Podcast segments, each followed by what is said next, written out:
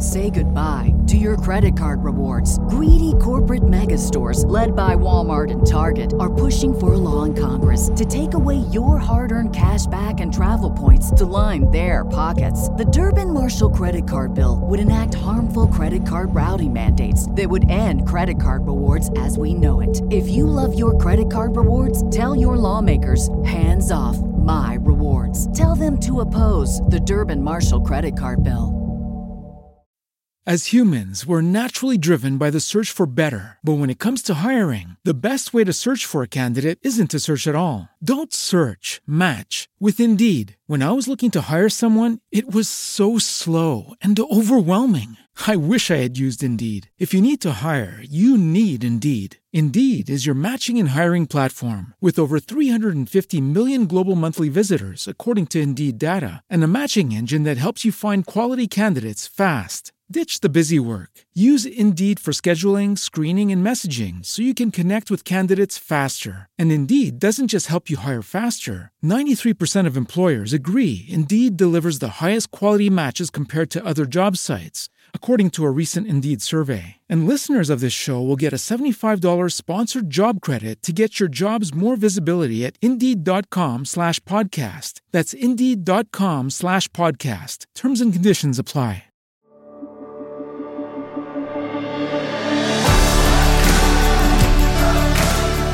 Welcome to the Gravity Leadership Podcast, where we explore how to center our lives and our leadership in the love of God revealed in Jesus Christ. in the midst of the disruptive cultural shockwaves of the 21st century.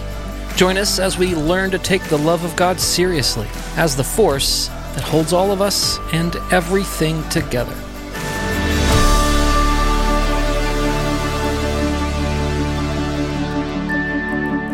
If you're loving this podcast, we invite you to go deeper and partner with us in our work by joining the Gravity Commons, our online community of practice for connecting and learning together.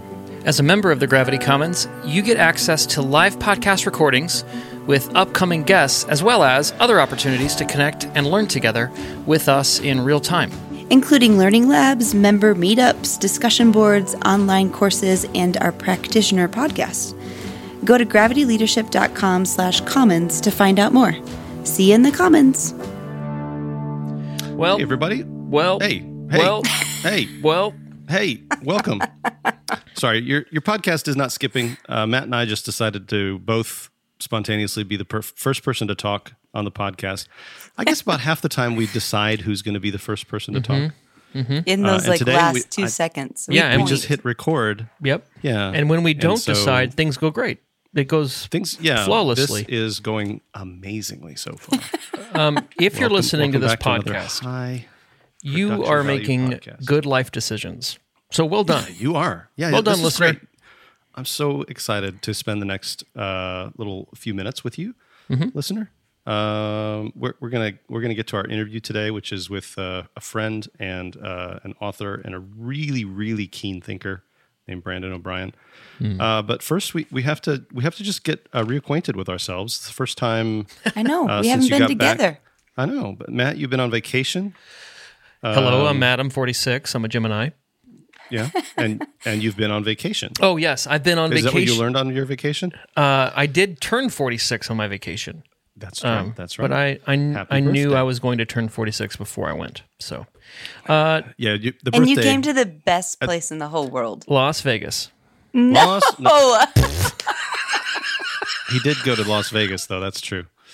you As did, his but the best place in the whole world yeah. is Colorado. That's right. Come on. That's right. Colorado. Yeah. So we we had uh, we we went to uh, stayed at a hotel in Las Vegas. I know people people um, sort of uh, cover their their mouths with their hand when I say that, but we. I raised Hun- my eyebrow. I know. I saw that. I saw that. Mm, Um, Vegas. Hmm. I know. Um, listener, it's okay if you're thinking judgy thoughts. It's okay.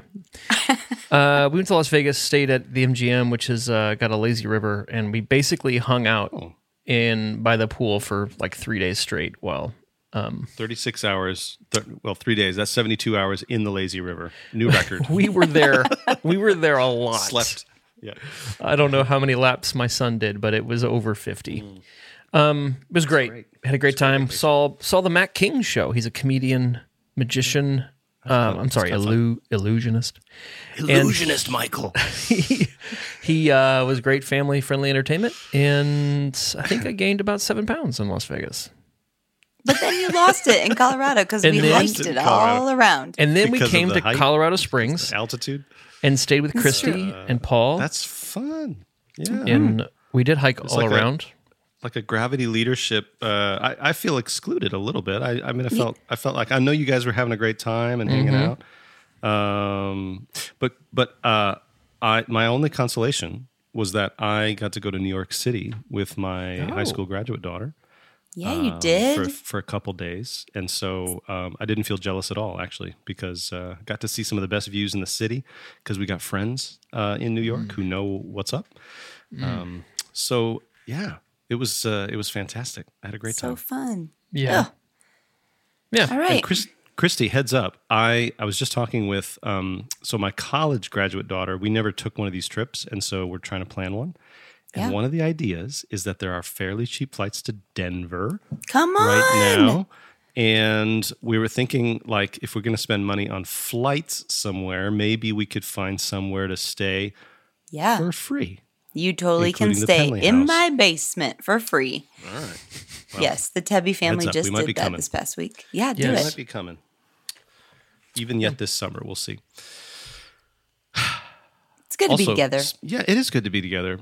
Um, also, speaking of, I wanted to mention this to, get- to, to you guys. Speaking of um, daughters, uh, the other daughter who's Is not Deb a college pregnant? graduate, You have another kid?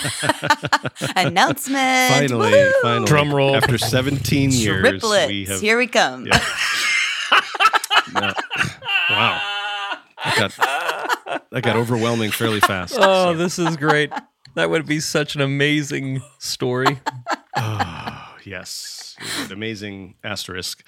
Anyway, um, my my other daughter, uh, who is not a college graduate or a high school graduate, um, just procured tickets to go see a K-pop band in Louisville this summer named Luna. That's the K-pop band. So she's been into K-pop for a little while. Do you guys know what K-pop is? You heard of Yes. Yep. It Yep, stands. dancing. It, well, it stands for kangaroo pop. No, nope. No. Matt clearly doesn't know what's going on. Once again, so Look, I'm a white do you- man and I Christy, spoke do it you with know- confidence. You're supposed to believe me. right. I don't know what K stands happening for. to this country? What does what does K stand the for? K stands for uh, Korean.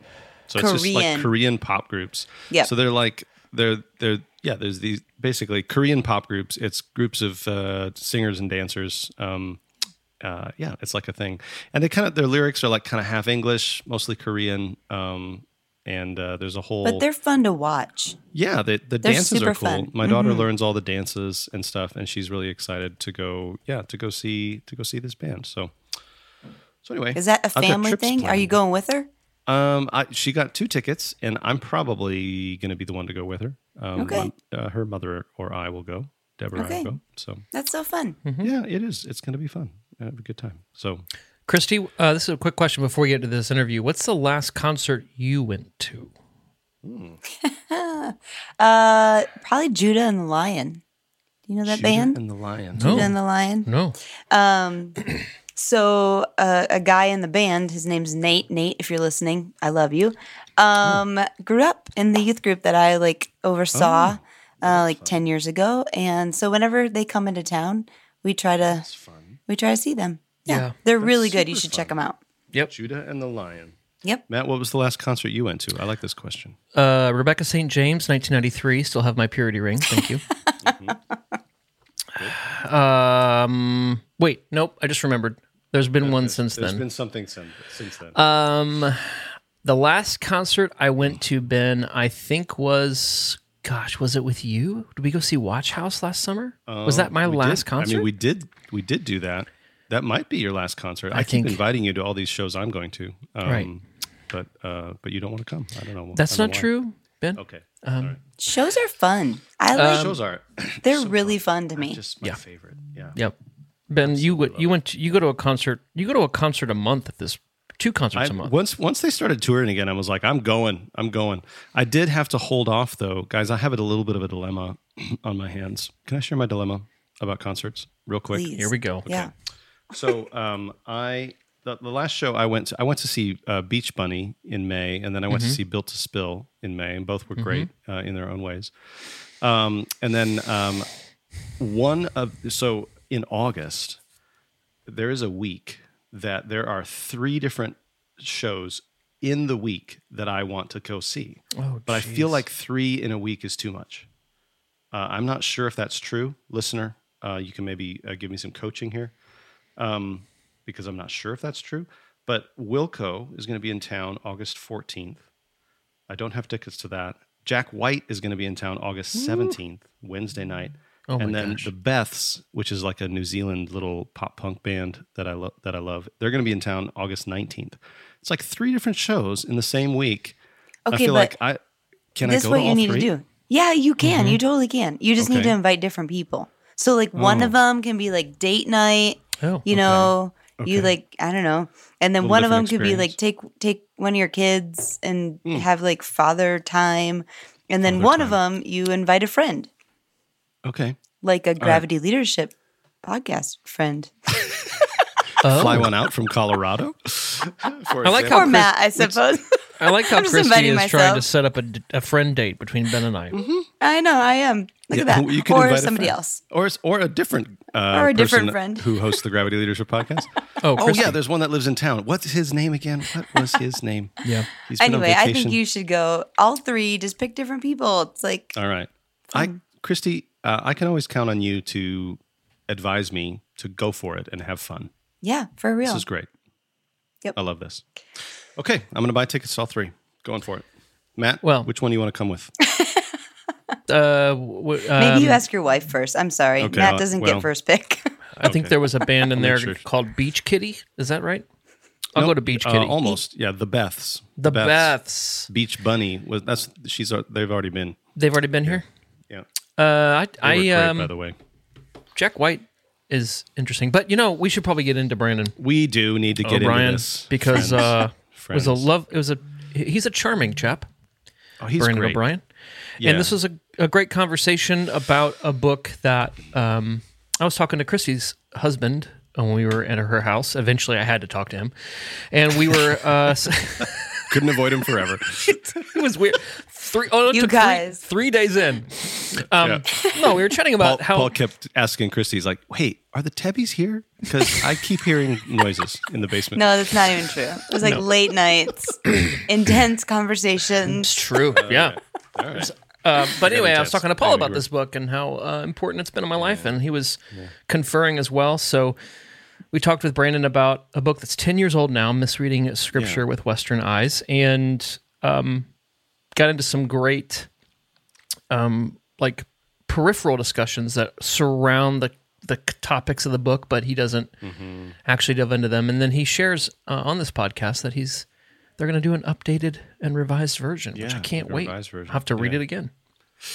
Yeah, yeah, it was really it was really good. I loved, um, yeah, I love Brandon's. Uh, th- uh, he's got a good thinker. Like he thinks sort of. Um, he's one of these guys that that like thinks uh, very original thoughts. I'm always I'm always surprised by like what he's thinking about. Um, I follow him on Twitter.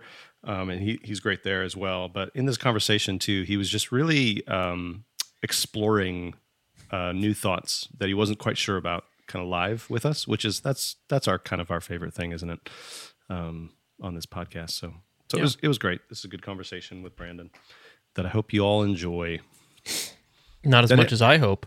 I hope well more. I hope. I hope you came more. you came back from vacation sassy I, young I, man. uh, it's been a while since I've I listened to you guys do the intro for. uh Was it Jay Augustine? yeah the last one yeah Yeah, and I was I felt I felt a little left out. Yeah Oh, I- well, that's what happened. we're glad don't you're go back. don't I go on just- vacation anymore I though. crept upstairs to the Penley's house, grabbed a box of cookies, and uh, ate my feelings until I felt better. yeah yeah that's that's my strategy All all right. right well let's get let's get into Let's it dive Here's- in. here's brandon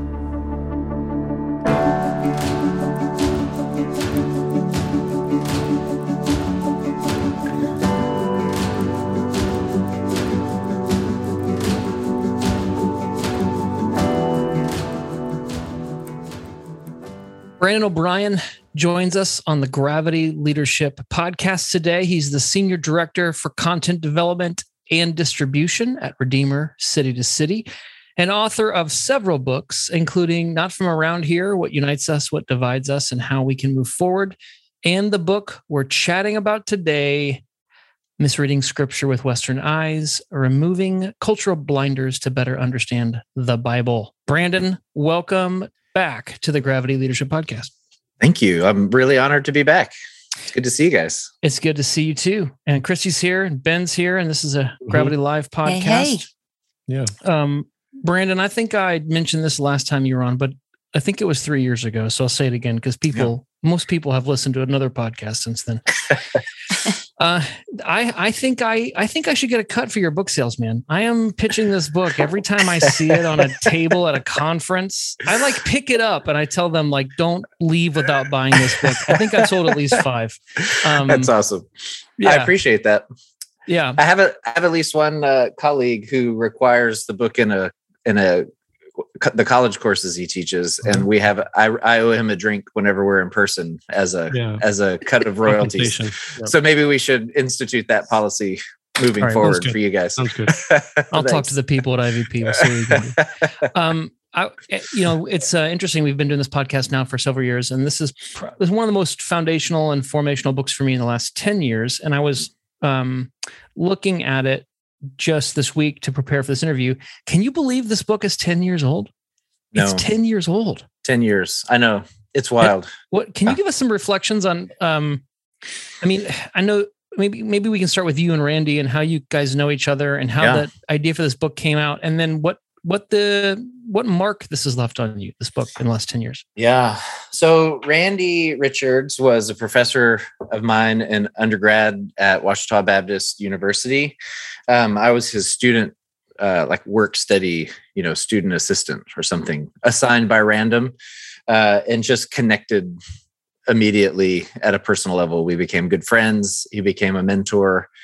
Um, and we, so we knew each other through there. And actually, the book opens with a scene in uh, during a study trip we took to Turkey together. So that now is 20 years ago, that scene, which is even harder to believe than the fact that the book is 10 years old. so, um, so we go back a ways. And then at some point, I was working on my PhD in historical theology at uh, TEDS, Trinity Divinity School. Um, Randy's a, a New Testament scholar, specifically focused on Paul, and he was working on a paper um, for uh, SBL or ETS or something on kind of misreading Paul through cultural lenses. And we were just kind of talking about it um, and reflecting on how, yeah, th- this applies to Paul. Also, if you broaden the examples, this applies to a lot of our habits in reading scripture, et cetera. And so it kind of started out as a conversation over a cup of coffee about a paper and, and grew into there's a bigger project here. And um, so it's you know he he came at it as somebody who has cross-cultural experience as a missionary after his phd studies. So he studied paul and then went overseas and realized that all, that all of his study of paul had been through a western you Hmm. know kind of ac- academic perspective. And i came at it as a historian or a budding historian and noticing that even in the us over generations the things that go without being said for different generations of americans changes over time. Mhm. and so it's interesting to read you know in one generation somebody's take on uh ephesians passages about alcohol and then and it's like and they'll say obviously this doesn't mean we shouldn't drink wine. And then two generations later somebody reads it and they're like obviously this means we should never drink wine you know? And it's the obviously that sort of kept striking me is that why is this self-evident. What changes that makes certain interpretations self-evident? So i was already kind of thinking about that from a historical point of view. Randy was thinking about it from this sort of biblical um, hermeneutic point of view. And so it was a lot of fun to put our heads together and do something of a cross-disciplinary take on it. And um, his interest has remained uh, old, you know new testament backgrounds history in the text my interest has remained kind of I think of him as like what's behind the text. And I think of mine as what's in front of it, what's between us and the scriptures when we mm. read. And so we've both kind of gone in those diverged in the sense that we've gone in those two deeper in those two directions, but still asking, you know, very similar questions about how that plays out when we read and the and and why things are self-evident to us and why different things are self-evident to different people. And I think that's um and in terms of kind of like what has it meant to me, I think that 10 years ago I was at the very beginning of that journey. Um, and so it has only I've only become more convinced of the significance of those cultural um, cultural givens, been more only more convinced at how deeply they shape us unconsciously.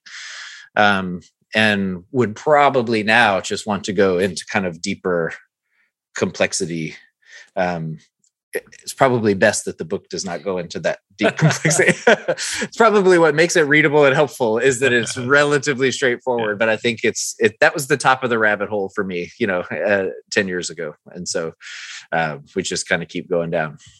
Yeah. Brandon, I'm really glad to be on this interview with you because just a couple weeks ago, I was at a retreat and there was a, a, man who is a Buddhist and he found out that I was a pastor and he was like, Oh my goodness, have you read this book? And it was your book. and he had just recently read it and it was making him ask really good questions. And actually, he said it was refreshing um, to him based on like all the other stuff that he had read within mm. Christianity, mm. um, for him, this was like really helpful and really good. But your book really um, is a book on Western culture and how Western culture shapes how we read scripture, right? Yeah. And you talk about all sorts of things like ethnicity and language and, um, you know, honor and shame and all that kind of stuff. I'm curious to hear from you, you know, 10 years later, which mm. one of those has had the biggest impact in a way that you read scripture in your Christian life? Yeah. Well, first of all, I'm really encouraged by that story. Thank you for sharing that. And I think um, one of the things that strikes me, we can come back to this another time, but I think one thing I've wrestled with over the last decade is that a lot of a lot of the critiques of Christianity are just as culturally narrow as some of the mm-hmm. the full-throated defenses of western christianity right and so i think that it's helpful to to be able to take a step back whether you are defending american evangelicalism or critiquing it in both cases you're still doing it from a very similar vantage point mm-hmm. and both both are skewed right or they or they aren't taking taking um the text very often in its in its own kind of cultural givens. And so uh, it's encouraging to hear that someone maybe received it that way. Yeah. Um, I think kind of along those lines, maybe the thing, maybe the thing that has the deepest well for me ongoing is the sort of individualism. I think I've I've zeroed in on individualism in part because a lot of evangelicals have zeroed in on individualism as a particular blight on American Christianity. And I think that I don't necessarily disagree, but I often think the way we talk about individualism is really reducti- reductionistic and it focuses on our preference for individual people, but it doesn't recognize that individualism eh, means that people who are individualistic are psychologically different, we're cognitively different, we process data differently, we perceive the world differently. So it's not just a philosophical preference for individuals over groups, which is how it's often talked about, which I would say is probably more like selfishness rather than individuality um, or individualism. But that it's actually like our brains are wired differently, not just we prefer different things. And so I think that's for me become over the, especially the last couple of years, a place where I just kind of keep digging in and saying, like, I, I don't think 10 years ago I appreciated how profoundly my being part of an individualistic society shapes how I perceive everything. Um, and so, in some ways, it's almost like this may be overstating it. If Randy listens to this, he'll text me and he'll tell me that it's overstating. But it's almost like individualism, collectivism, maybe the umbrella, and a lot of these other things that we talk about in the book, like mm. time and ethnicity and and money and whatever. It kind of nests under those broad differences. And Randy has done more work on this in a really great book that everyone should read, um, Misreading Scripture with Individualist Eyes. So he unpacks that particular thing. Um, but I think that's where I've where where I have what I found most fruitful, and that where I'm reading against the grain the most Yeah. is in the assumption, uh, in in the totally unconscious Yeah. habits of being a Western individual reader. Yeah. Yeah, Brandon, uh, maybe we can double click on that a little bit because I think Sure. um, I, I've been uh, guilty of this in sermons and uh, you know, Hmm. that kind of thing. But um, I think uh, there is often, when we think about, let's think about that, you know, individualist versus collectivist, there's oftentimes a value judgment associated with that, right? Where, Yeah. and especially as people are, I think, coming to see the limitations of individualism or the problems with it, we start to think like, I think one of my impulses was like, okay, we need to get back to the culture of the Bible. Hmm. So they were more collectivist. And so that's better than what Right. we have now, which is individualist. And so it's better to be a collectivist. Let's let's get back to the culture of the Bible. But the, your argument is not quite that simplistic. It- it's more nuanced. Um, so I wonder if you could like help us navigate Hmm. that. Um, you know, the differences between modern Western culture and Yeah. the ancient Near East. Um, Yeah. How do we think about these differences in terms other than just value judgments? Which one's better or worse? Right. That's a great question. And I think that, yeah, that's a great follow up because we do, if we start thinking the problem with America is that we're individualistic, then the solution becomes we should be more collectivistic, maybe, or we Yeah. should just be nicer individuals. I'm not sure exactly what the, yeah. I think the challenge is, you know, uh, my, my, my granddaddy had uh, was a very organized person. He had this tool shop with a bunch of tools hanging on the wall, and over the years, he had like traced with a sharpie where the tools go, so that you know whenever you take one out, you just go back and it's like, oh, this is the, you know, the wrench goes here because there it is on the wall. Yeah, br- that's And- brilliant system. It's brilliant system, and it's great if you're the only one ever messing with your tool shed. Yeah, yeah. You know, um, but I think sometimes I think what we try to do in the when we talk about culture is we try to. It's like we take the wrench out of that tool shed and then we put a hammer in. And we've put something new in the slot but the slot is still designed for Mm. something else right? So we're we're changing a behavior but we're really not changing an underlying assumption or a gut level instinct or intuition or something. And so it's we're just kind of putting an object in a storage place that it's not meant for. And that you can do that for a little while but eventually you realize that like the whole system has to kind of reconfigure if we want the outcomes that that we're aiming for. Does that make sense? So i think Mhm. so i think i've been trying i, I don't know if this is helpful this may be a rabbit trail because this is not a fully integrated idea but i think that i'm trying lately to separate the terms culture and society. So we live in an individualistic society which means all of our institutions all of our laws all of our habits and whatever are are designed around individuals so I can't go to prison for a crime you commit. I can't. You can't take a test on my behalf. Um, you know, the property is not determined strictly. Property inheritance is not determined strictly by genealogy. It's what a individual puts in a will to leave to another. Like so, everything's designed. The society is designed to prioritize individuals.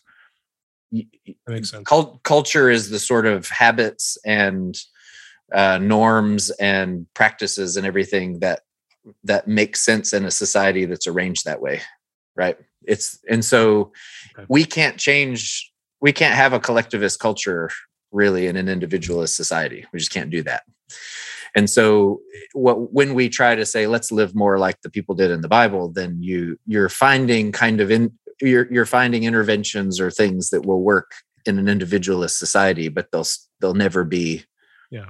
They'll never work the way they worked in a collectivist society if that makes sense so really the only way to do that is to separate so Right. you know the the amish or somebody who who you're really not participating in that society you create a different one and then you can have a different culture Yeah. so we just have to figure out how do we one answer is probably the church has to operate in, to some degree as a as a different kind of society right uh, uh, Mhm. within itself Yeah. but I think I've also am really influenced by Andrew Walls, the missiologist, who talks about the fact that Christ has to incarnate in every culture, Yeah. in every society. Yeah. And so we can't become collectivists to follow Jesus, really.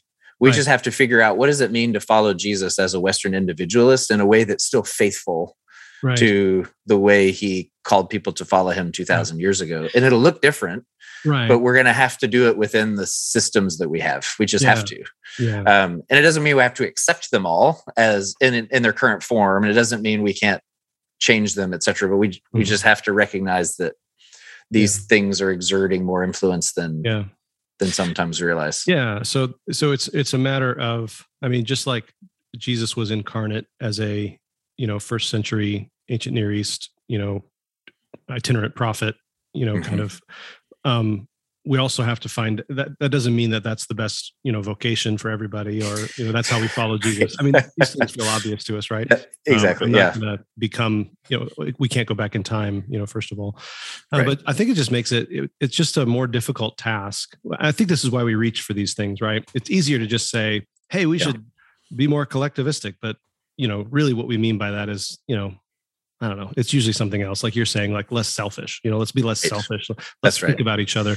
Which, um, but yeah, the the the task I think is just it's more difficult than It is. sort of grabbing the the ancient world and saying there that was a good culture this one's a bad culture because that's That's right. that's not true either like That's right.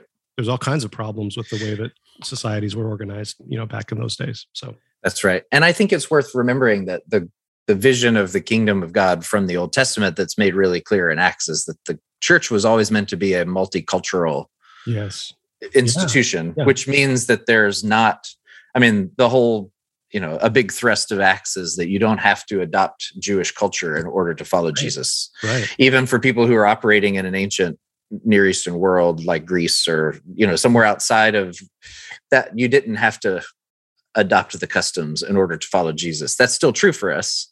right Um, but it is, it's really tempting when we're just, when many of us feel some sort of antagonism against the broader culture, we want to reject it and have something different and without realizing that. But if you're, if you're still speaking the language, like unless I'm somehow a Hebrew first thinker, I'm never going to process the teachings of Jesus the way Peter and John and Andrew did, Yeah. because I'm always going to hear them. If I, we don't necessarily think of language as a cultural filter, but it is. yeah it is So unless we're going to all speak Hebrew, then we're not going to ever adopt the culture completely, right? And so I think just recognizing those th- those things as a function of culture begin to help.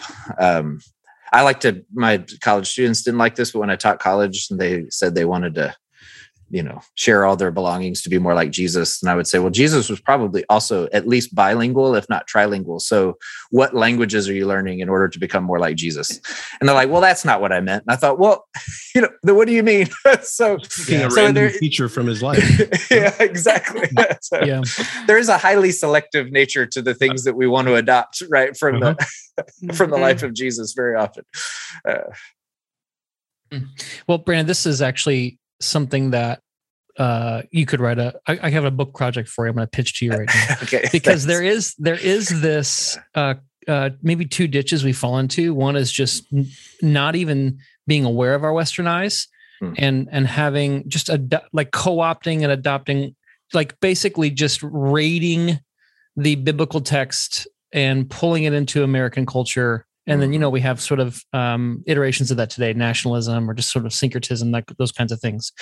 Um, but then we have sort of like, well, no, ancient culture is best, so we're going to live according to the Old Testament law, or we're Hmm. going to, you know what I'm saying? Or, um, well, because, um, uh, you know, some some arguments for uh, patriarchy go like this, right? So patriarchy, the Bible's written in a patriarchal culture, therefore patriarchy is good, or the Bible's written when slaves are around, therefore slavery is good, that kind of thing. Yeah. Um, if we're not going to jump in those two ditches, Hmm. how do we how do we actually see our Western eyes?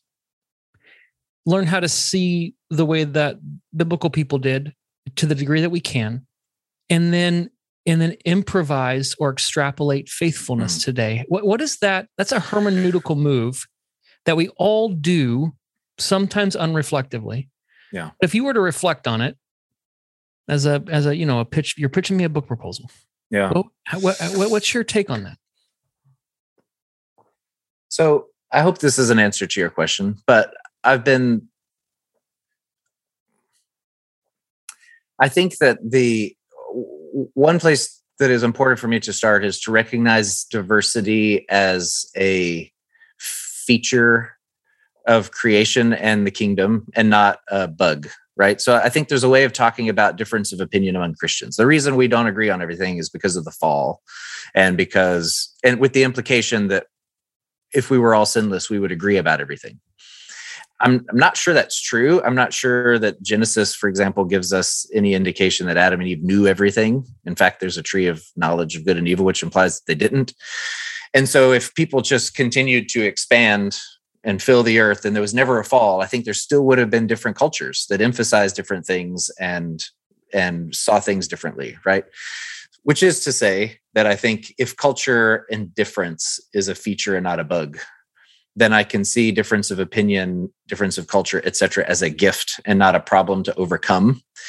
And so I think then that begins helps me in Acts see things like the church that is both made up of of both Jewish background believers and Gentile background believers as something that's better uh, in some ways than like a homogenous church made up only of Jewish believers because they have things to teach each other, right? Like they can show each other depths of the gospel, truths about God that they couldn't have arrived at by themselves. Yeah. And so I think if we're if we're there, the reason I say all this is that you can reject reject the ancient culture and totally adopt our own or reject the present culture and want to prefer the other if you have this kind of monolithic view that there's kind of a right there's a right way to be a person and only one. And if everybody believed the same things, we would all live in that one way. Hmm. But I think the fact is, if we're all finite and we were from the beginning, that's not a sense, that's not a problem with the fall. That's a feature of creation. Mm-hmm. And we always have, we've always needed other perspectives to kind of round ours out. And that's not because we're fallen, that's because we're human. And so I think that helps me to kind of get there. I think this is a, a circular way to answer your question, but I think it helps me get there to say that, like, short of learning about the culture of the like the cultural backgrounds of the old and new testament i find reading with someone in reading a passage of scripture with someone who has different cultural assumptions from me suddenly opens up things that now I can say, you know, is mine closer to the assumptions of the New Testament or are yours closer to the assumptions of kind of the New Testament? And then that gives me now the two of us together probably have a more objective interpretation of what's happening in the passage than either one of us has by ourselves. And so then that sort of multiple that variety of vision becomes an asset rather than a liability where i'm trying to argue you into my view now i can say thank god you see things differently because yes. you can help me see things that i don't yes. and that i think that helps you stay out of the ditches right is that you begin to see that you need a plurality of visions to kind yeah. of stay out of the ditches i think um, that's a long-winded actually, response. I don't know if I ever got there. two, no, two things that occur to me as you say that, Brandon, and I know we're kind of off the map now, but um, I love it. Um, one is um, we we recently had David Ford, who is a, a professor, New Testament prof emeritus in England, and he spent 20 years writing a new gospel, a new John's gospel hmm. commentary, and uh, part of that was he he would read John's gospel with Muslims and Hindus and Buddhists and Jewish people, oh, wow. and they would just listen and ask questions. Um, he also took was it two years, Christy, where he listen to this. Uh, listen to this. Yeah, he, I'm glad you're talking about this because I was thinking the same thing. He, Richard Bauckham, and Richard Hays would sit down and read John mm. and just talk about it. Yeah. Mm. And and he said basically, I wrote this commentary out of 20 years of listening to the Gospel of John in community with these mm. various voices. Um, uh, that's the first thing that occurs to me is, and that, hmm. that the commentary is beautiful. It's very devotional and it's stirring. Um, mm. The second thing that occurs to me is, I don't know, you probably would know the percentage of this, but it's got to be over half of the New Testament is written because it was a pastoral issue of mm. how to deal with the difference you're talking about. Mm, mm-hmm. So you're saying that the difference generates faithfulness and i'm saying the difference generated scripture mm, like like yeah. like we we have the scriptures because people had to learn how to live faithfully in this generative tension yeah and yeah. i think i think the scriptures we have bear witness to what you're saying. Yeah. Yeah, I think that's right. And I've I've been stuck in the first 15 chapters of Acts for like the last 2 years, just kind of reading and reading and reading and and wouldn't have phrased it that way, but I think I'm struck especially 8 to 15 how the original disciples who receive power when the Holy Spirit comes on them to be Jesus's disciples go out and proclaim the gospel. But it's in the proclaiming of that gospel across ethnic lines. So it's Philip speaking to a Samaritan sorcerer and then to an Ethiopian eunuch, and Peter with the you know um, Gentile centurion. That they they understand the gospel enough to proclaim it, but they don't understand the depth of it until they proclaim it to people who ask questions that they've never considered. And so it's developing in real time. And the phrase that I probably over hmm. eisegete is the, you know, in Acts 10, when Peter is talking to Cornelius, he says, Now I understand that God does not show favoritism. Yeah. And I think, how is it that he now understands? It's that he's had these years of uncomfortable interactions with people that he thought couldn't teach him anything mm. about the gospel or even about the law, the scripture. So with Jesus and yeah. he gets dragged to the house of Levi and the prostitutes and whatever.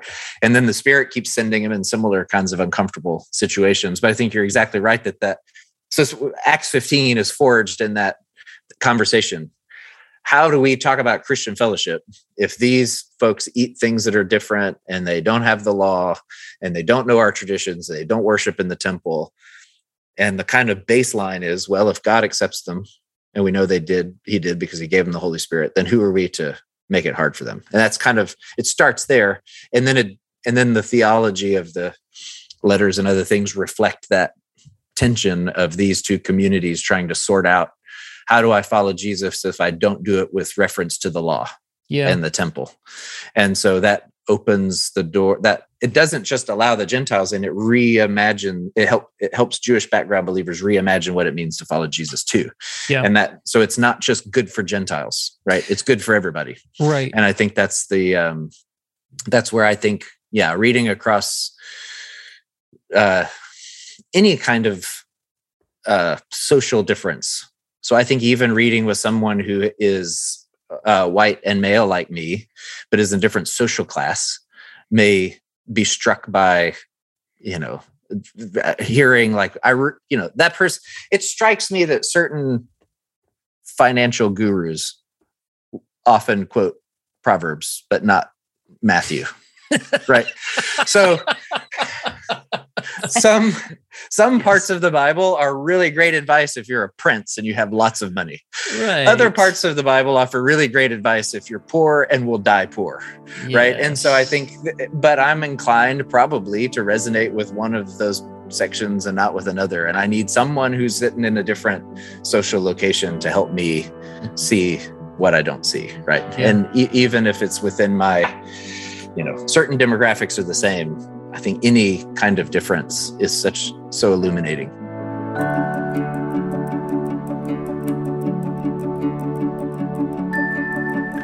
Hi, my name is Michelle Arndt, and I'm a church planter and pastor in rural Wisconsin near the outer edges of the Twin Cities. Recently, I reflected on my time in the Gravity cohort five years ago and the way it opened up space in me to see how, for much of my Christian life, my words and works remained disconnected from the ways of Jesus because I lacked the ability to name my actual desires and how they played out in my real world. Gravity gave me the tools to excavate things like the way hidden desires for power and popularity prevent me from loving others well it taught me the language of noticing through kairos moments in everyday life that are far better at telling the truth about what I actually believe about Jesus and myself than 10 Bible studies ever could. Gravity is not about information, it's about transformation. I continue to reach regularly for the things that I've learned in gravity in my everyday life and relationships as a person and a pastor. Those who know me best have heard me say repeatedly gravity has been the single most transformative spiritual experience I've had thus far in my life as a follower of Jesus. If you want to clear the clutter of Christian ideas and move into living in the ways of Jesus, Gravity is for you. To find out more about Gravity Leadership Academy, visit gravityleadership.com/academy.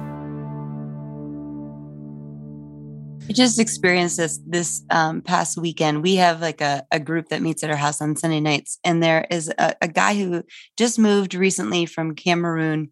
He's a Muslim, and somehow he got connected to our group, and it's kind of a wild story. But what's interesting to me is that we're going through the Book of Acts, Mm. and we were in Acts 13 and 14 this past week, and his questions that he was asking were very different Mm. than the the white Americans who grew up in a church were asking, right? Mm, yeah. And it was challenging and it was good and um and it made me think like, oh, this is really good that he's here not just for his sake. Like that's how we tend to think of it. Like, oh, here's this Muslim and we're going to like convert him, right? Um but there was something good for me for his questions that he was asking. Absolutely. Yeah. Mhm. Yeah. And I like to think that in in Philip's encounter with the eunuch and in Peter's encounter with Cornelius, both the eunuch and the and Cornelius get to the gospel first. They both ask, what prevents me from being baptized?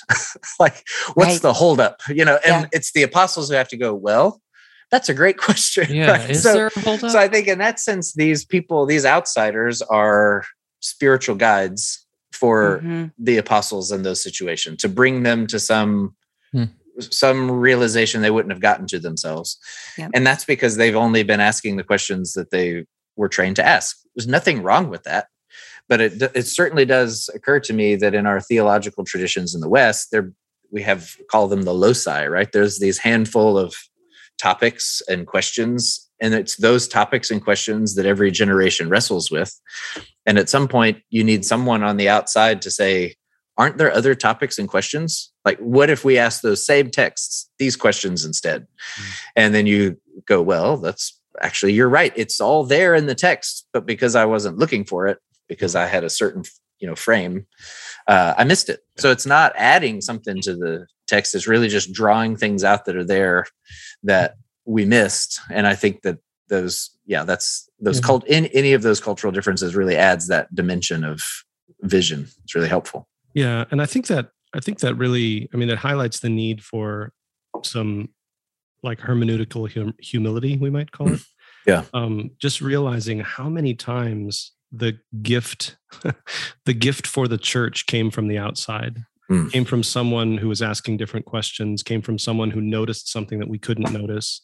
Yeah. Um, and just instead of reacting to those things as some sort of foreign virus, I wonder what it would Mm. look like for us as churches and Christians to instead welcome these things, knowing, you know, as th- this isn't a threat, Right. you know, necessarily. It's Yeah. not automatically a threat. Like, what if it's a gift? And what if this would Mhm. help us to unearth something that is actually here in our in our scriptures Yeah. for us that would be a gift, but we can't perceive it because we're so used to treating the stranger, the outsider, as an enemy Yeah. instead of a potential friend. Yeah. Well, and I think what you've touched on maybe a point that I can just make quickly and then we can move on. But I think that the challenge with our Western cultural uh, sets of topics that we consider sort of normative for theology and the sort of uh, instinctive interpretive moves we make as Western readers. Uh, I think what is, they're not wrong or bad. I think they're neutral in one sense where they become dangerous is when they become normative so once we say yeah. that this way of reading is the sort of neutral way of reading and all the other ways of reading are cultural interpretations then it becomes impossible for us to um, accept correction from someone else their, their difference of opinion can only be interpreted as either error or heresy or you know or they don't take the scripture seriously because i do. And and this interpretation is self-evident to me. And that's and we've exported our sort of western impulses through theological education all over the world. Hmm. and so i've i've had the pleasure of talking about this book with um, groups outside the us and it's been really fascinating to sit if i have done it in a room with people who have seminary education they can be korean you know nationals who have always lived in korea but their their seminary education is western. And so if i start talking to them about honor and shame they'll say like that operates 100% in my family.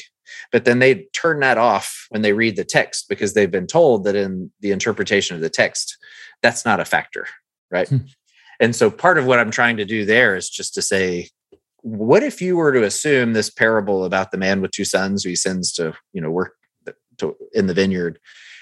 Imagine that happened in your house with the kind of cultural dynamics that are hmm. contemporary to you and your family or if not in your house like in your childhood home. You and your brother spoke this way to the father. How many good sons does this guy have? And they're like zero good sons. Right. Now let's go back to this passage and assume that a similar dynamic is happening here. And they're like oh there's honor and shame all over this passage right? And so but they haven't felt permitted to let those sort of cultural givens be part of their interpretation we feel free to let our culture give cultural givens be part of the interpretation and then correct other readers and say no no no that's the wrong impulse. You're importing your culture here. But we've been mm-hmm. importing our culture in it for 500 years and so we need to you know so i think once once that our cultural givens become normative then they become dangerous. If they're not normative then they're just neutral and natural like everybody else's but once they become weaponized as the right way or the normal way to read, they become really dangerous. Yeah.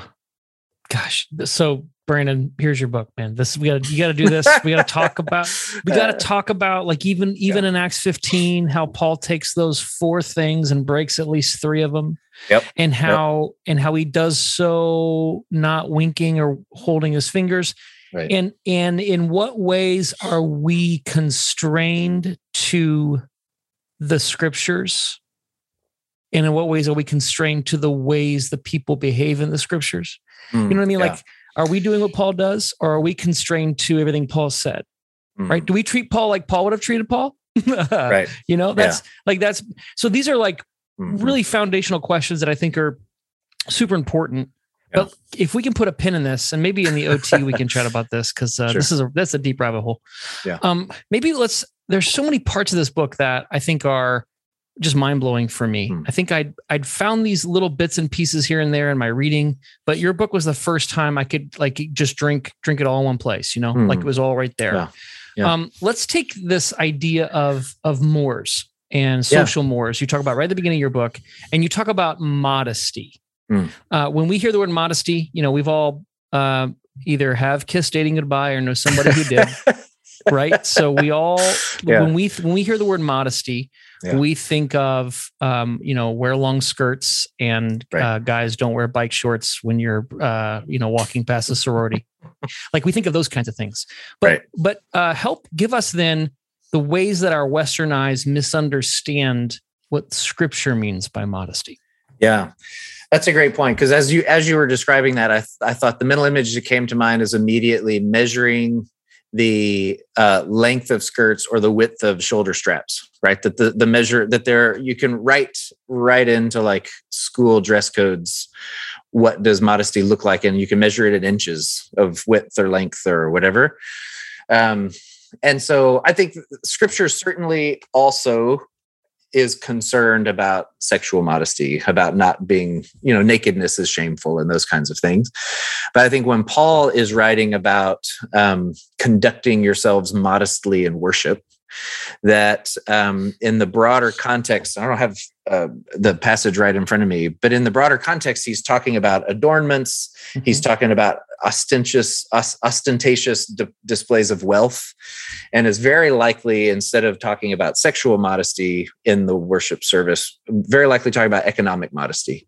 So don't, when you gather together, some of you are in the habit of either bringing expensive foods or dressing in fine clothes and or arranging the seating in a way that those who are wealthy have the better places to sit and those who are poor have the you know the um, don't have the seats of honor. And so um, when you're together exercise modesty and that modesty isn't primarily sexual or even uh, maybe in in that case not on the radar but you should instead um, be modest in your in the way you display your money i think that's interesting then we almost in the West, uh, I, I don't know when I've ever heard anyone uh, discourage people from showing up to worship in really fancy cars or, you know, or the building. I remember distinctly being part of a building campaign that, you know, we were trying to attract young professionals and they're used to high quality, well executed, you know, sort of things in their professional lives. And so we need to spend in order to give them a similar experience here. And I think, well, in retrospect, maybe that's not being economically modest, right? Mm-hmm. Um, and the main issue isn't that we can't get there. I think if somebody explains it to you, you can see that economic modesty matters and you can see why in the text there's some clues that tell us that's what it's there. I think what we're trying to get at in the book is that when we hear the word, our brain goes straight to sexuality and and we can't get out of it with, unless somebody takes us out of it. And so what we're trying to do is to help to say that that path from the word modesty to images of sexual you know of people dressing in revealing ways is culturally conditioned. We're concerned about sexual modesty because our broader culture is concerned about sexuality in any number of ways. And while we might think of it or internalize it experience it as a biblical value it's really a cultural value that we then find support for in the text because we can say but look at that. Paul says when you worship you should dress modestly right? So we can justify it mm-hmm. but we ha- it takes somebody to kind of uh, sh- shake up our natural path to say, yeah. oh, this could be something else. And now that I see it, I'm going to see it other places. Yeah. Um, yeah. Yeah. I was just thinking about, I, I read um, uh, this past year sometime a, a profile about a really uh, sort of big church um, in a major metropolitan area that had a lot of celebrities, you know, coming to this church and this, this church kind of imploded. But I, I remember like I, I thought of that passage actually as I hmm. read about the dynamics in this church, where there's this VIP section for the, mm. the, the right. top celebrities who don't really yeah. want to be bothered by the the common people, you know, asking for autographs and like yep. all the weird dynamics that went into this church. That I was like, oh, this is modesty. This this yeah. is a church that's failing mm. in to modesty. call people yeah. to modesty. Mm. Actually, wow. yeah. Um, well, and it's and once you start reading it that way, I think you know there was I don't know if everybody did it, but it was certainly an occurrence in Puritan New England that you know the way you kind of you paid your tithes was you pay for your pew, and right. there were very often processions of the wealthier families come in first and sit down, and the poorer families come in last and they sit in the. And so I think you know it, it's not just that we in the 21st century miss this; it's that even in our in our longer genealogy in our theological genealogy modesty begins to kind of be reduced to sexuality over generations. So it's hmm. not just our gut impulse today, but it's we're discipled into that narrow interpretation. And so if we begin to see it broader, we can then look back and to say, oh, we've not only do you and I miss this impulsively, instinctively, we've missed this in the tradition for a long time. And so that begins some deeper questions about, you know, well, some deeper questions. so, uh, yeah, indeed, yeah, about a, a gra- about a great many things. about a great many things. Yes. yeah. This is this is really good, Brandon. So, like, I mean, I just pull that out because it's yeah. so striking when you begin to realize, um, what kinds of questions then do we have to begin to ask? Mm. You know. Yeah. So what kind of uh, are, is it? Was it that Paul's culture was over concerned with economic mm. uh, disparity. And gospel freedom means that we're free to flaunt our wealth. Mm. Or does it mean we're under concerned with economic disparity? Mm. Yeah. And perhaps my $600 pair of designer trainers when I'm preaching on uh, the modesty text in First Timothy is really dancing on the edge of calling down lightning. You know what I mean? Like, yeah, yeah, yeah, yeah. Like, and so I think these are the kinds of questions that this book stirs, and mm-hmm. they're so good. Mm. They're so no. good for our Thank formation you. and our biblical studies and our mm. discipleship. If you could, Brandon, if you could weigh in on that specifically about the sneakers, because I've been that about his sneakers for a long time. I haven't really found a way to do it yet, but this might, be, our, this might be our moment. Oh, this was an intervention. Good. An yeah. Intervention. Okay. Yeah, Got it. Okay. Salvation well, and I think when you start, when you realize that your brain makes when, that you have an instinctive uh, kind of. Uh, let me take a step back. There's a, a, a a phenomenon in psychology that I find really helpful. People talk about sharpening and flattening of details. And so, an example of this that I think is kind of hilarious is recently my daughter, who's seven, was riding her bike and I heard her scream outside and like come running at, you know. And so I immediately I run out the front door. Hmm. she comes in the back door screaming and she goes to my wife, like collapses. And so I'm out the front trying to figure out what's going on and she starts talking about this dog that chased her down the street and it was enormous and it was trying to eat her right like i can hear her talking and like and sobbing and heaving i get in the yard and her bike is laying in the driveway and there is a chihuahua in the yard beside the bike. And i'm trying to like her terror is real. Mm-hmm. the giant dog that's trying to eat her is not real. It's like an eight pound chihuahua right in the driveway. And so i think psychologically what happens is she has sharpened the detail of the dog's size and ferocity right? In her mind it is entirely real. All she sees is teeth and fur and whatever. And 10 minutes later after she had calmed down i said eliza i saw the dog in the yard do you know what it was she said, What? And she was like bracing herself for the worst. It's like a timber wolf or something. I said, It was a chihuahua. And she started dying laughing. It's like in retrospect, she goes, Oh, okay, I get it. you know, but in the moment, instinctively, certain details leap out and others you just lose. And there's all kinds of, you know, with uh, different eyewitnesses to different events, certain details stand out and certain. And so I think I think of it in terms of sharpening and flattening. Like when we read as Western readers, we don't use this terminology in the book, but it'll make it into a revision, hopefully, that the um, like sexual issues are sharpened for us. They just jump out. And so we don't just see them when we're talking about modesty. We see them when we read the story of David and Bathsheba, and we're like, oh, the chief sin here is an affair. Or we see it when uh, issue, like in a list of vices that will get yep. you into hell, we see the sexual sexual ones pop out but the ones that are flattened are verbal you know, abuse verbal abuse backbiting rivalries. slander etc yep. and then the things that are flattened when we read the story of david and bathsheba is that there's all this like honor and shame stuff and uriah is mentioned over and over and over and over again and that it's it's really about them but that that one feature of our culture which shows up in our mores um, it shows up when we talk you know uh, about say the you know the priority of money over sexual issues. It shows up in things like I, I, think we mentioned in the book my european friends will point out that like american movies are so violent and they don't understand why. Yeah. but then like there's nudity in all the european movies and they're not real worried about that. I think but we will let, not let our kids watch a movie with skin in it, but as long as they're blowing people's heads off and there's no nudity, we're totally fine. And like, so that's just blood. a different, no. exactly. Yeah.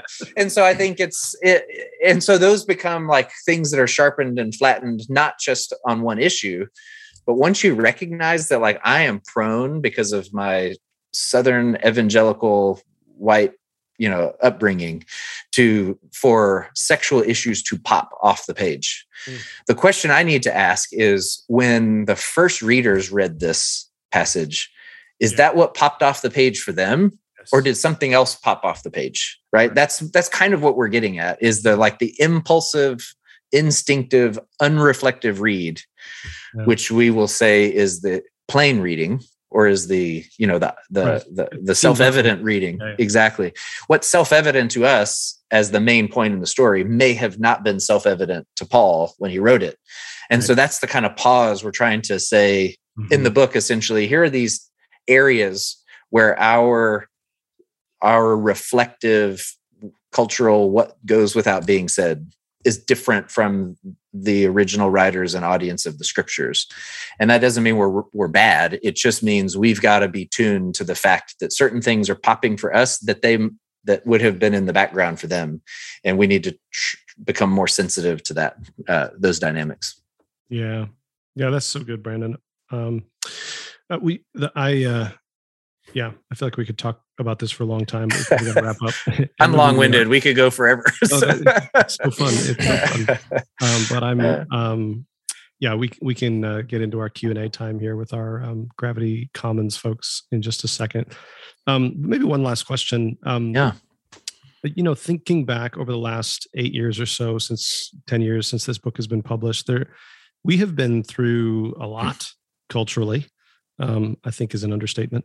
Um, Black Lives Matter, Church Too, Me Too, Make America Great Again, the pandemic, the January 6th uh, uh, insurrection, uh, the war in Ukraine. Like, man, like th- th- there's been a lot of, um, I think for me and for a lot of our listeners, it has felt very discouraging and very disillusioning.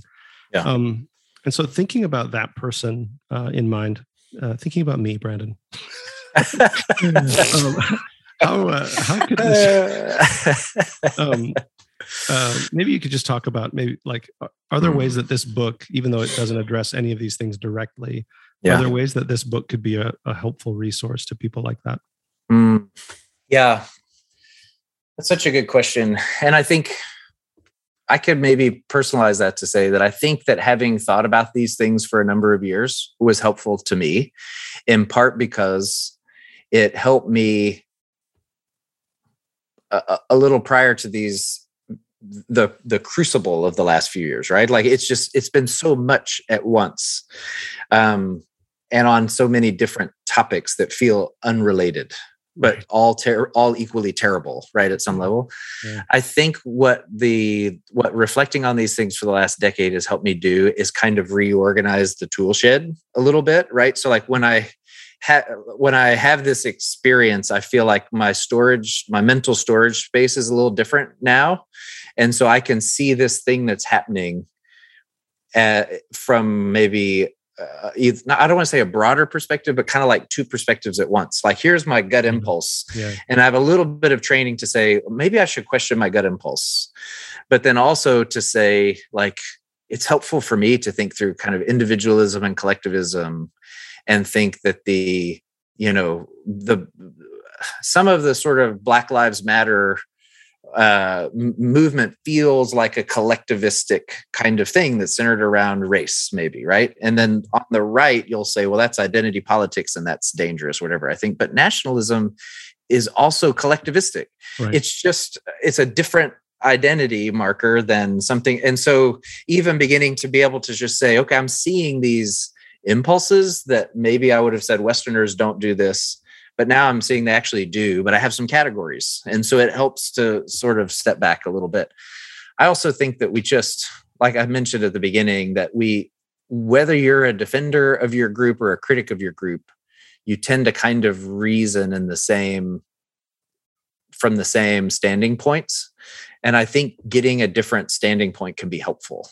And so i don't want to present it as a like outsider's view. I don't mean that like i'm above the fray or outside but just trying to say we're both arguing about the virtue of this thing using entirely western categories and reasoning. What if having like what if the majority world take on what's happening illuminates things that neither of us see right?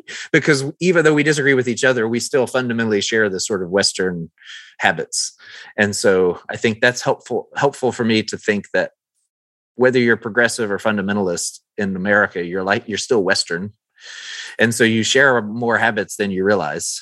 And having some sort of outside voice into that conversation can be illuminating whichever side of that divide you feel like you're on. I don't know yeah. if that's a yeah. That's helpful. that's super helpful. Yeah, I think I think it's even though even though it doesn't directly address some of those things, I think I hear you saying that um, the work it takes to maybe invest in blowing up some of these paradigms, it bears unpredictable longer term fruit yeah. in our ability to navigate cultural challenges that maybe, right. maybe, we've got a different mental architecture, a little bit different perspective that yeah. allows us, you know, to maybe break out of, you know, the some of the binaries that you just, you know, talked about that keep us kind of locked in antagonism, animosity, and just that's sort right. of intractable. We're yep. not going anywhere. So that's, that's right. Mm-hmm. Yeah. Very, yeah. very, very good summary. Yeah. Thanks. Well, Brandon, we're going to wrap up this public podcast time and then spend some time here in the Commons to chat. Real quick though, it's been 10 years. Any plans for uh, a dish second edition to this update? Yeah, we are hope hopefully working on revisions this summer, and um, which I guess would mean maybe fall next year there could be uh, a revised edition. So I'm excited awesome. to revisit after some reflection. Yeah. Probably not fundamental changes, but um, but definitely. Mm-hmm. the conversations have changed in the last 10 years. Yeah. And we, we want to make sure that it's up to date. So, So Well, good. That's exciting. The book again Yeah. is called Misreading Scripture with Western Eyes, Removing Cultural Blinders. To better understand the Bible, Brandon co authored this with Randy Richards. Brandon, thanks for being with us on the podcast today. thank you so much. It's my pleasure entirely.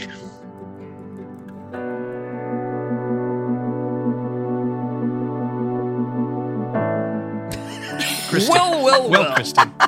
It was so good. It was Yeah. good to hear from him. And 10 years, that's a long time. Yeah. Um, because it feels like just yesterday I read the book. So, I know. um, I know. It's great. Well, I can't wait for. I was I was gonna pitch like, hey, go out get this book, but then when he said there's gonna be a rewrite, I'm actually gonna be selling my used copy and getting the new one. So uh, yeah, and you'll get all my $30. underlines and notes and. Uh, no, actually, this value to the book, this book actually was so if you if you have a friend or you yourself feel like you're going through deconstruction this book helped me name that i wasn't having so much of a faith crisis as i was having more of like a philosophy or worldview or metaphysical crisis.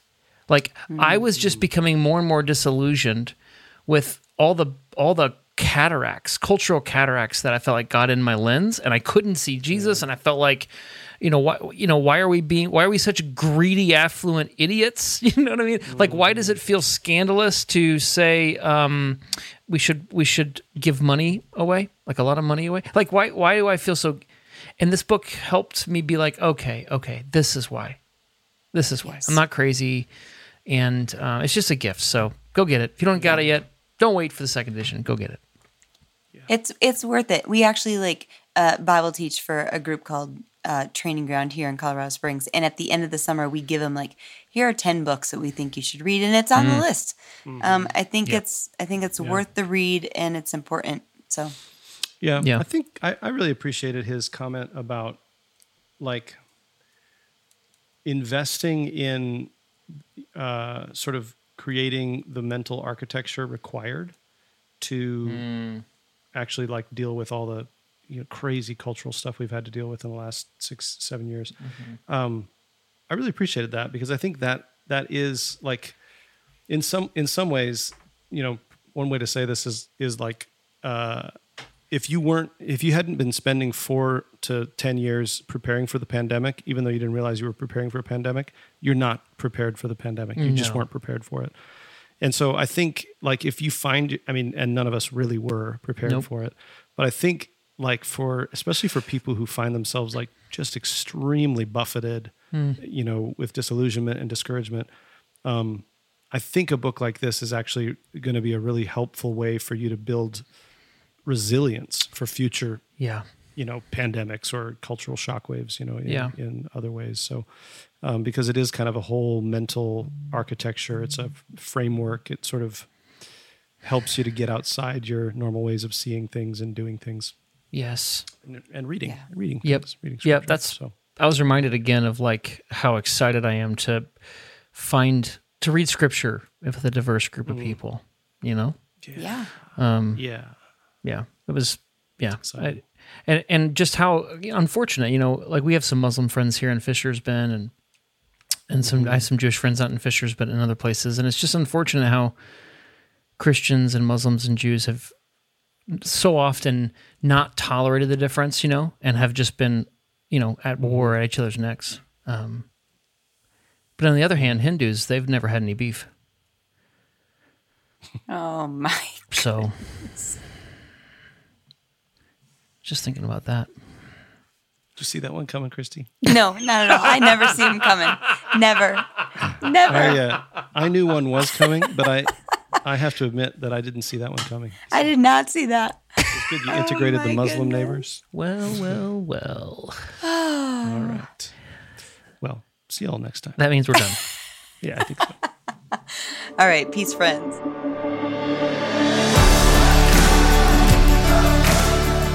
Thanks for joining us for this episode of the Gravity Leadership Podcast. If you're finding it helpful, we'd love it if you tell your friends about it. Ratings and reviews online also help others find the podcast. And don't forget to subscribe so you don't miss an episode. You can join our Gravity community for free. You'll get our latest content delivered straight to your inbox, as well as an email most Fridays with curated links to articles that we found interesting or helpful. To join us, go to gravityleadership.com slash join. Our show is produced by Ben Sternke and Matt Tebbe. Aaron Sternke edits and mixes the podcast. You can check out his work at aaronsternke.com. We'd love to hear from you. To record a question or comment for us, go to gravityleadership.com slash message and click the Start Recording button. You can also email us at podcast at gravityleadership.com. Catch you next time.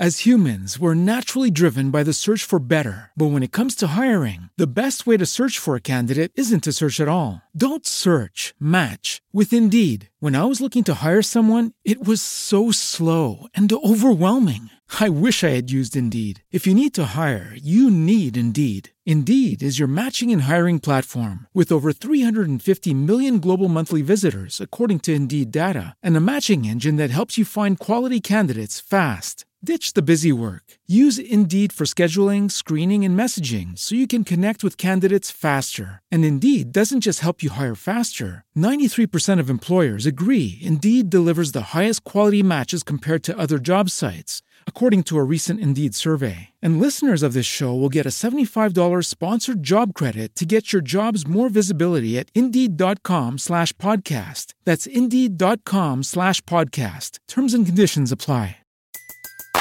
Everybody in your crew identifies as either Big Mac Burger, McNuggets, or McCrispy Sandwich. But you're the filet fish Sandwich all day. That crispy fish, that savory tartar sauce, that melty cheese, that pillowy bun. Yeah, you get it.